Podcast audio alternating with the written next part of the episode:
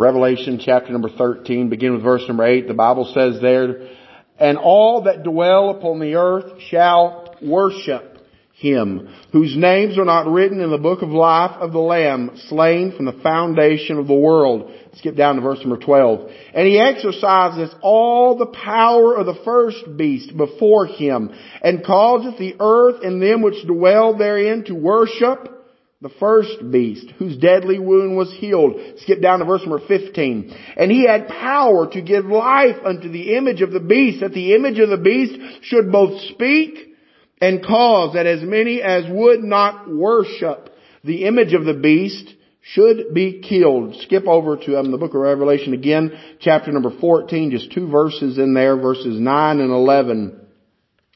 The Bible says, And the third angel followed them saying with a loud voice, If any man worship the beast and his image and receive his mark in his forehead or in his hand, and the smoke, skip down to verse number 11, and the smoke of their torment ascended up forever and ever. And they have no rest, day nor night, who worship the beast and his image. And whosoever receiveth the mark of his name. Let's pray real quick. Heavenly Father, Lord God, I love you and I praise you. Lord, I thank you for how good to us you are. Lord, help us, Lord, to be drawn closer, nearer to you. Lord, I'll be a mouthpiece. Lord Jesus, Lord, you speak in your name. Amen. Hallelujah. Hallelujah. You can be seated.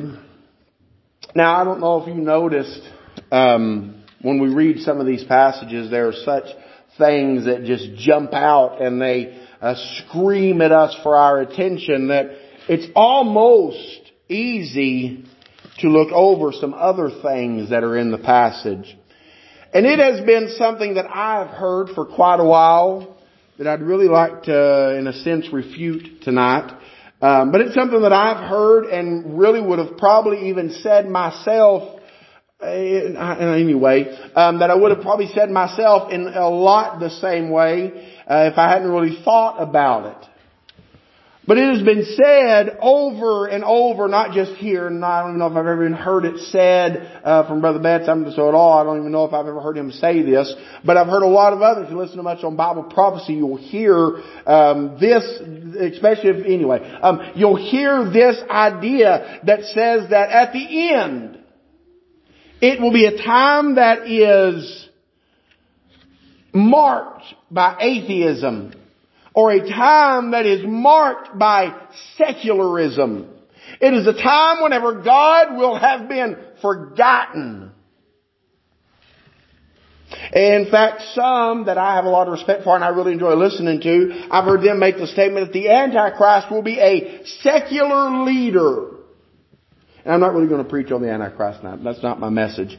Um, I want to look really almost, anyway, I'm going to look something different. But um, uh, they will say that he will be a secular individual. His kingdom will be a secular kingdom. Now, I disagree with that. And I really don't think that matches the Bible. Um, I want to notice just for a few moments, and I want to give us a backdrop, something to frame this with. Jesus said, Paul said, John said, um, over and over and over again, they make a very specific statement. They say to beware, to be on your guard, that no man deceive you.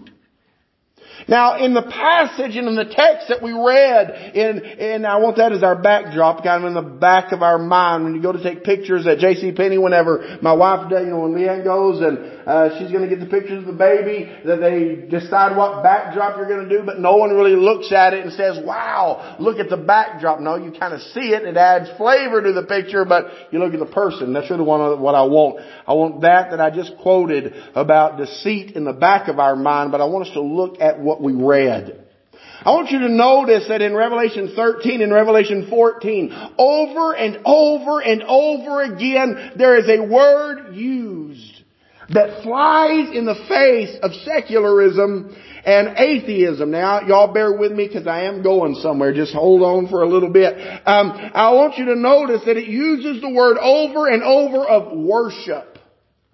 You notice in verse number 8, the Bible says, and all that dwell in the earth shall worship. Verse number 12, it said there that, that the, that the false, the, the, the second beast, he has all the, he exercises all the power of the first beast and he causes all the world to worship him. You see in Revelation chapter 14, we read 9 and 11 that it says there that any man, if he worship the beast and receive his mark or his image, then you notice in verse number 11 of chapter 14 that it says there that they had no rest day or night. They are tormented. Why? Because they worshiped. What am I getting at?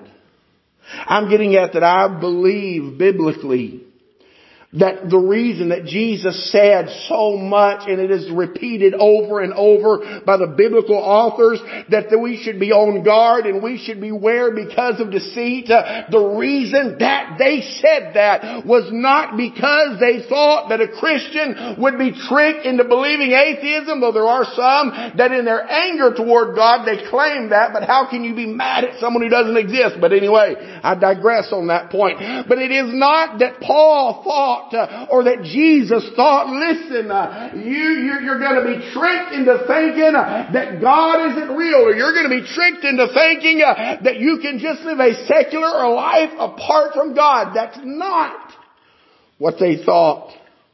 That is not the danger that, that I believe faces the church today. That, that is not what is, that, that's not what they were warning us about.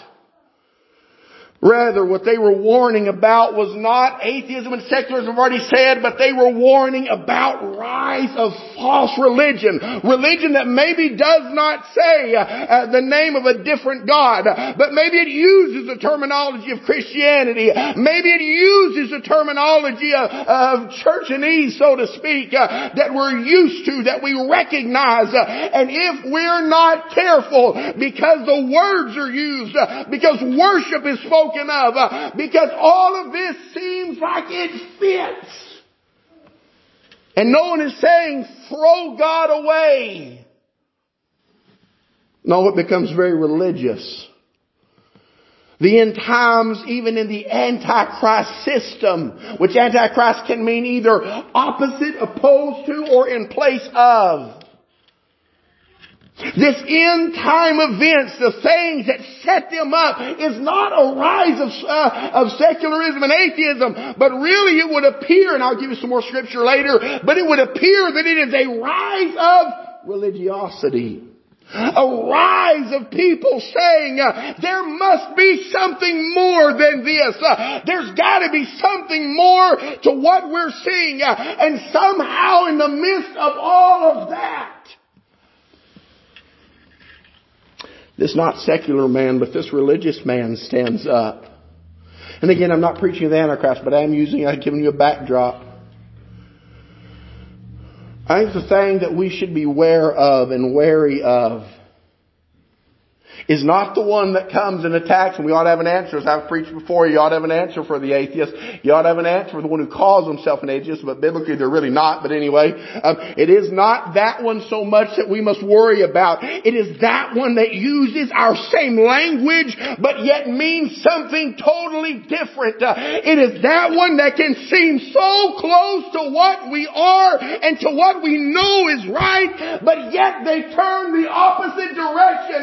It's not not the one that has no power, that has no sign, that has nothing to offer, but it's that one that it spoke of in Deuteronomy when it said there that if a prophet, if one of your sons or daughters arises uh, and they prophesy something uh, and it comes to pass, but then they say, now let us go serve other gods. You stone that one. Because he's a false prophet and God is testing the, the end time in my, in, in the way I'm looking at this, and whenever I get to some more scripture, maybe I can point this out a little bit more. The reason Jesus warned us so much of deceit is because it will be so, in my opinion, religiously saturated. But it will be false religion. Now, just because someone is religious, now you notice we read there in Revelation 13, Revelation 14, that worship is spoken of over and over and over. But who are they worshiping? We read here in our text and it says that they worship the beast. But who are they really worshiping? Revelation 13 verse 2, verse 4. And the beast which thou, which I saw was likened to a leopard and his feet were as the feet of a bear. And his mouth is the mouth of a lion and the dragon gave him his power and his seat and great authority. And they worshiped the beast, we read, but hang on, what's behind that? And they worshiped the dragon, which gave power unto the beast. And they worshiped the beast, saying, who is like unto the beast? Uh, who is able to make war with him? Let me give you a little more backstory real quick though. Daniel chapter 11. Start verse 36. The Bible says there, speaking of the Antichrist, and again, I'm really not preaching about him. I'm trying to preach, uh, uh, I guess you would say about the atmosphere of the end. Being an atmosphere not of atheism and secularism, but that of religion, religiosity. And I'm not, anyway, I'm not saying religion is wrong. Christianity is, I mean, much of people say it's not a religion, it's a relationship. I understand the sentiment, but is a religion. But anyway, um, uh, Daniel chapter number 11 verse number 36, the Bible says there, and the king shall do according to his will. And he shall exalt himself and magnify himself above every God and shall speak marvelous things against the God of God. Wait, so he's atheist. No, listen and shall prosper till the indignation be accomplished. For that is, for that that is determined shall be done. Neither shall he regard the God of his fathers, nor the desire of women, nor, any, nor regard any God, for he shall magnify himself above all. Oh, there it is again, atheism, secularism, no. But in his estate shall he honor the God of forces and a God whom his fathers knew not shall he honor with gold and silver and with precious stones and pleasant things. Uh, thus shall he do in the most strongholds with a strange God whom he shall acknowledge and increase with glory and shall cause them to rule over many and shall divide the land for gain. It's not just that in the end the atmosphere is just out of religion. It's not just uh, that, that and on the surface it may seem like uh, that we're all getting along. Every religion is enjoying each other's company. Everybody's saying, listen, uh, you worship God, I worship God my way. We'll just all get together. And it may seem like at first uh, that everything is looking so good. Uh, it may even for a while seem as though it is a revival of religion in general. It will be a revival religion in general. It won't be so much, and I, I don't want to get to, anyway, uh, it will not be so much that those who say I believe in God in general are looked down upon. Yes, the true Christian will be looked down upon, uh, but it will not be unpopular nor unheard of to say I believe in a God. But it goes from that to the point to where men are, and the whole world is worshiping Satan. Now you see that clearly as we read in Revelation chapter 13, the atmosphere of the end time. That the Bible says, and they worshiped the dragon. They worship that one that raised this individual up in power, that seems to have all the answers, that acknowledges this deity, that maybe he gives them a different, I'm sure he don't say, hey, I'm worshiping Satan. That ain't what he's saying, I'm sure. Uh, but, but he worships some strange God, the Bible says, uh, that was not known by his fathers. It is a strange deity. But he worships a God nonetheless. It is easy to look around and see religions that use some of the exact same words that we do. You look at Mormons and they speak of Christ. You look at Mormons and they'll speak of Jesus. They'll speak of salvation. They'll speak of heaven. They'll speak of the Bible. But if you don't really listen and look and ask them what they mean, you'll think, man, they're talking about the same thing I believe. But I don't believe Jesus and Satan were brothers. I don't believe I become a God when I die. I don't believe that as much as I love my wife that throughout eternity I'll be a God and she'll be a goddess and we'll populate our own planet. I don't believe that. That's not what the Bible says. That is a false gospel. That is a lie from hell. But it is so religious sounding. I don't believe like the Jehovah's Witness do. I don't believe only 144,000 are going to make it into heaven. I don't believe that there's going to be annihilation of the sinner. I don't believe in these things. I don't believe that I'm saved by works. I don't believe that I uh, that, that, that, I've got to do just what this watchtower says. That I can't interpret the Bible for myself. Uh, that I need somebody else to stand there over my shoulder and say, "Don't read this passage, but read this one and believe what I'm telling." you. I don't need that. But it sounds so religious. And it will permeate the end times. It will be a time biblically you can see it is a time of religiosity spreading like wildfire. All over the world, He makes everyone worship. That is a pretty big revival of religion. But if that is the end result, is that this religious wave, so to speak, brings not worship to the true God, but rather worship to Satan. And if that is what is looming, not the onslaught of atheism, but the onslaught of false religion, a religion that looks really close, how do we get there? How does that happen? How are men and women so deceived and so deluded to the point to where they look and say, I will worship the dragon? How does that happen? Matthew, these are going to be familiar scriptures, but Matthew chapter 24 verse number 12, and because iniquity shall abound, the love of many shall wax cold. It ain't that the fire goes out instantly, it just gets colder and colder and colder and God becomes more commonplace and more commonplace and you get and we get more bored with God and more bored. I mean, we already know this stuff. We've already heard this. I already know what the scripture says. I've heard this before. And I get bored with it.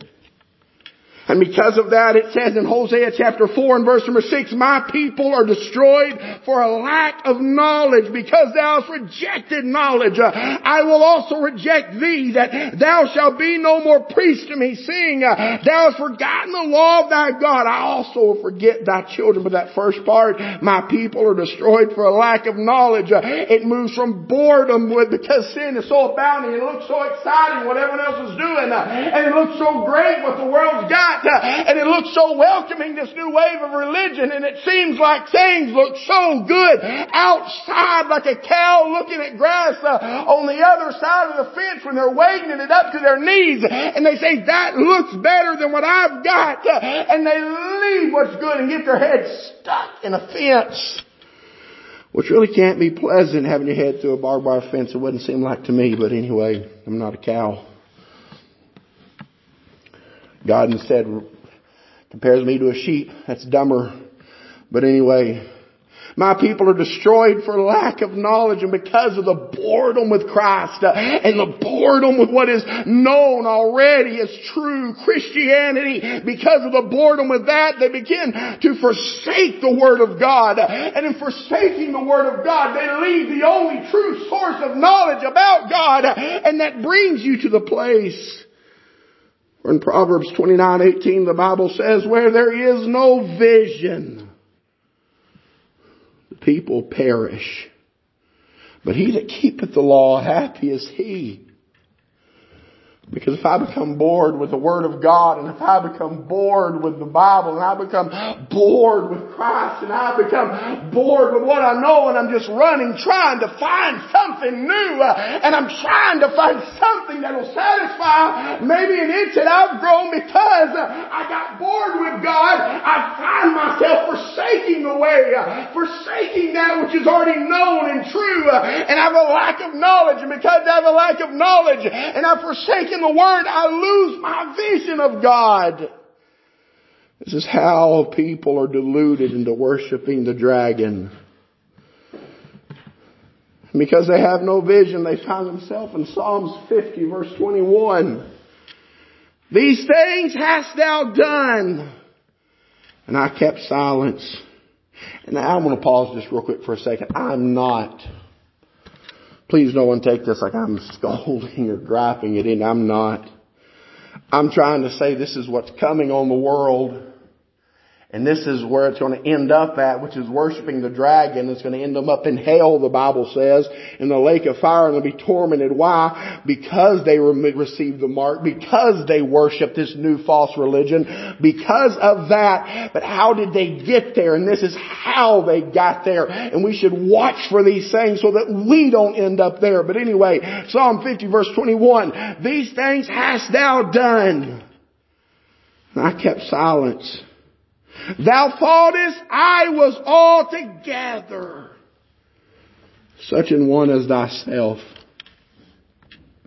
But I will reprove thee and set them in order before thine eyes. If that does not describe our world today, especially in America, I don't know what does.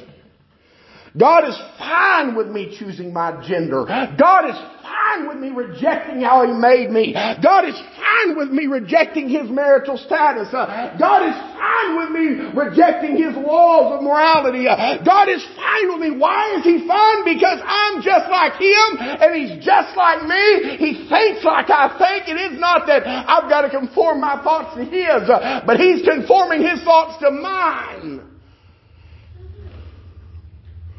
Professing themselves to be wise, they became fools. I thought I was all together. And if God is just like me, if I flip Christianity on its head that much to where instead of me being made into His image, I'm saying He's made into mine, then I can do whatever I want.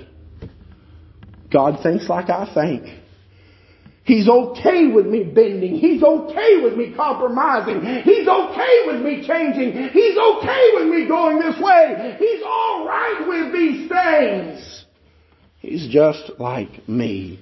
How do they get there? They got bored with the truth. Uh, they forsook the truth and lost knowledge. Uh, in their loss of knowledge, they lost their vision of God. Uh, and that they lost their vision of God, they came to think God is just like me. You get to Isaiah chapter 8 verse 19. When they shall say unto you, seek unto them that have familiar spirits, and unto wizards that peep and that mutter. And then God asks the question, should not a people seek unto their God?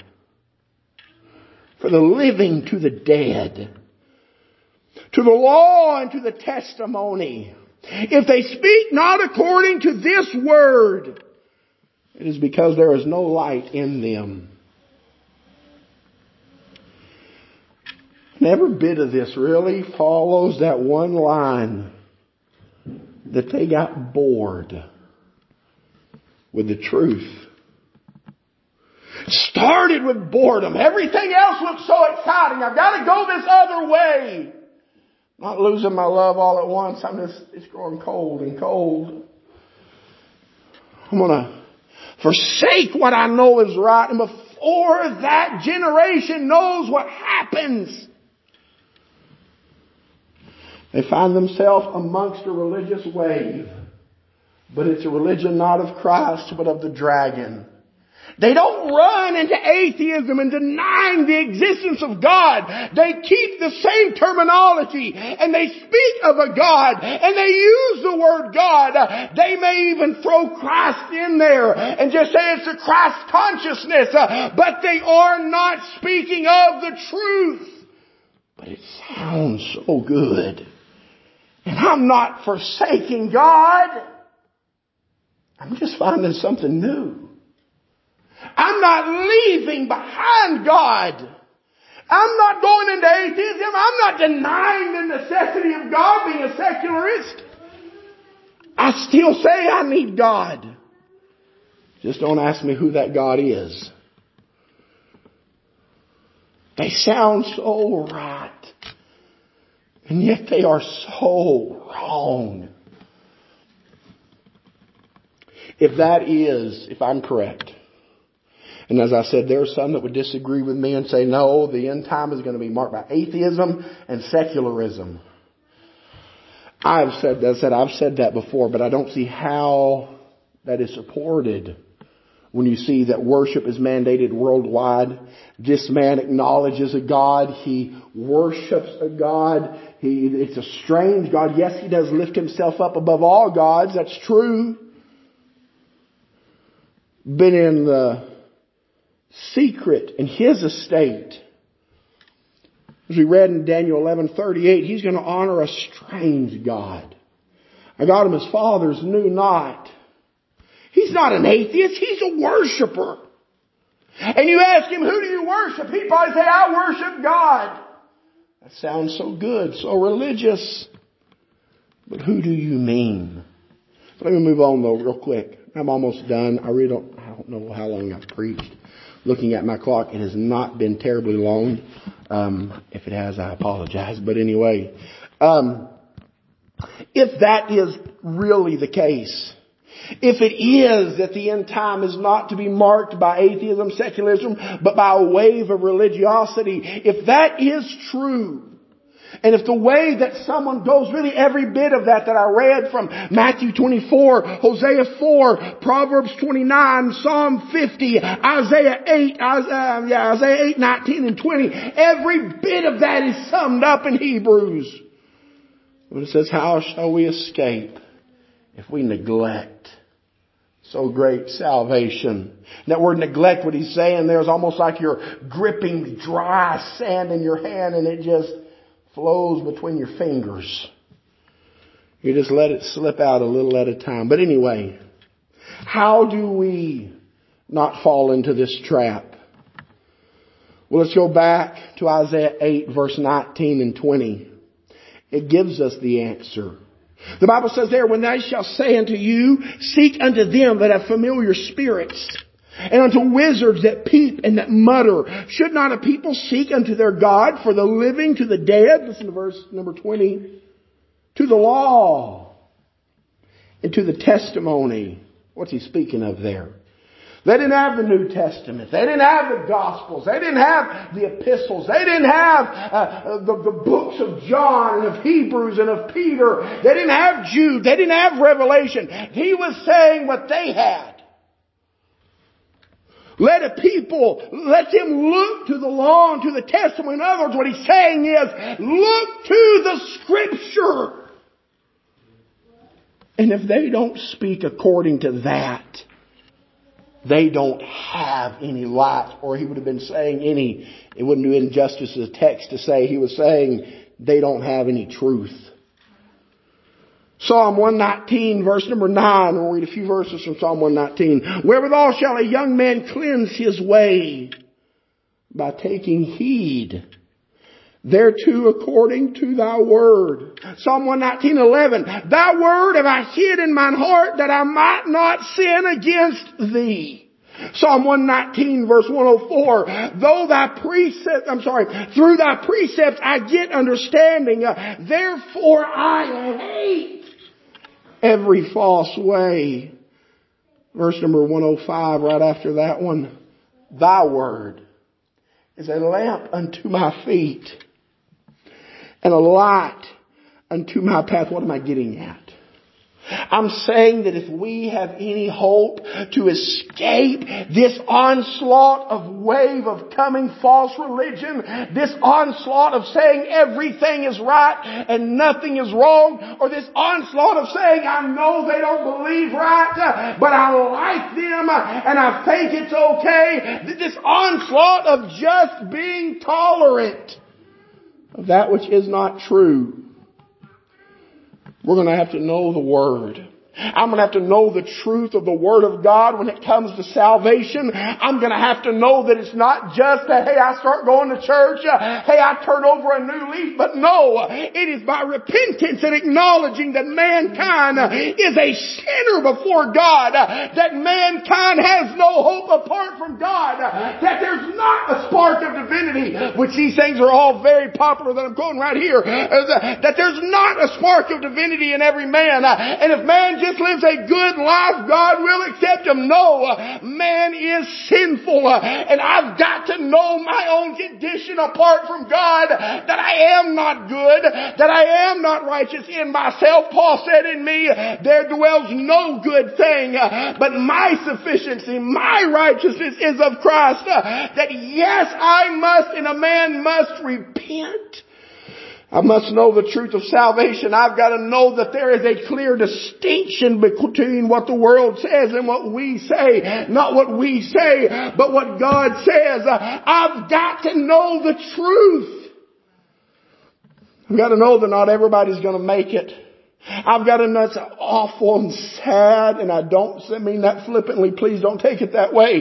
But I've got to understand that just because someone does a miracle or does a prophecy or does something Jesus said on that day, there be those that came and say, Lord, Lord, in your name we cast out devils. In your name we healed the sick. In your name we prophesied. And we did all these mighty works. And Jesus looks at them and says, that did I'm paraphrasing right here, I'll quote what he said in just a second, but as if he was saying none of that mattered, uh, depart from me, ye workers of iniquity, I never knew you. I believe his brother, um, man, his name just shot right out of my mind. Um, Brother Kenny Morris, that's who it was. In his message, when the battlefield becomes a park, he said, I don't care if they can grow a foot on a peg leg man. If he ain't preaching repentance and he ain't preaching the cross, he's a false prophet. He said that with a lot more force than I did. But um it's good when he said it. But anyway, I've got to know truth to insulate myself from the lie. And I'm right at done, I promise. I've got to know the truth of salvation. I've got to know the truth of holiness. Uh, that a man must live a righteous life. I don't become righteous by my deeds. Uh, but if I am saved, I ought to live a life of obedience to God. I ought, to me quote John Calvin real quick. Uh, John Calvin said that if a man does not have an overwhelming and an utmost deep desire to be holy, that man is not saved. Now those that say you can sin and none of it matters after you get saved, you just live any way you want. John Calvin, as much as I disagree with him on things, he would have said they were heathens. I've got to know that yes, Christ paid the price for my sin. And yes, His righteousness is imputed to me. But I'm expected. The Bible says if any man say that he follows or that he knows Christ, that he ought himself so to walk even as he walked. Now, I prom- anyway, I need to quit saying I'm almost done. I really am. It may not seem like it, but I really am. I've got to know the truth. Of, of salvation. I need to know the truth of holy living. Uh, I've got to know the truth of the power of the Holy Ghost. Uh, that it's not just some, uh, just some ethereal power out there that anybody can have. But Jesus said that the world cannot receive it for they've not received Him. So it's not just that everybody live how you want, do what you want, and then you just say a few words in tongues. That's not real. I've got to know the truth of the power of God. I need to know the truth just to simplify it. And if someone comes to the piano, I will quit. I've got to know the truth of the Word. If it all starts, and I believe you can make a very strong case that it does, with becoming bored with what I already know, then the way to avoid that is to fall in love again with old truth. Truth is a strange thing. It doesn't change. It's not that it has an expiration date. Either it is true or it is a lie. Either something has always been true or it has never been true. Some may say, well, science has changed on things. Well, that's true. Science ain't always true. The Bible speaks of science falsely so called. Great definition of truth that I've read in a book by Greg Bahnsen. He said, truth is man thinking God's thoughts after him. I like that. God don't change.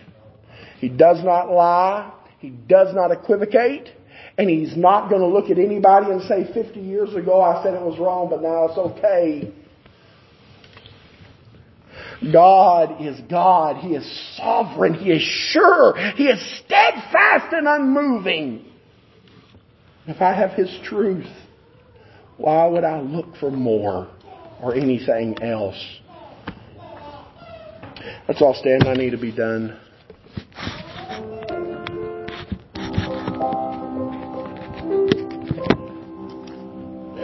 Done my best to deliver my message.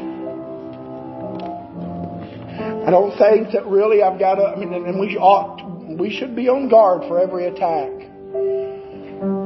And if someone goes through a hard time or something happens and they don't understand why, there is that temptation that a person could face to, God, are you really real? I understand that. But I don't believe that's what's going to really define the end time. I don't. Biblically, it is going to be a wave of religion. That if someone is not careful, if a person does not watch themselves, since it welcomes everyone, it would be easy to get swept up in it.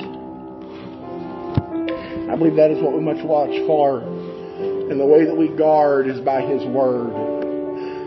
So here's my altar call. It is general and it is simple. Tonight, what I would like for us to do, what I would like to challenge us with as we come up and pray, is Lord, help me fall in love with your word again. I'm not saying anyone don't love the word of God. Please don't. I don't think y'all need me to give those caveats. It's not what I'm saying. I'm preaching to myself more than anybody, being honest. But I don't want to fall and I don't want to wake up one day and find myself worshiping a dragon and realize that I'm being cast into hell because of it without hope. I need to be on guard now.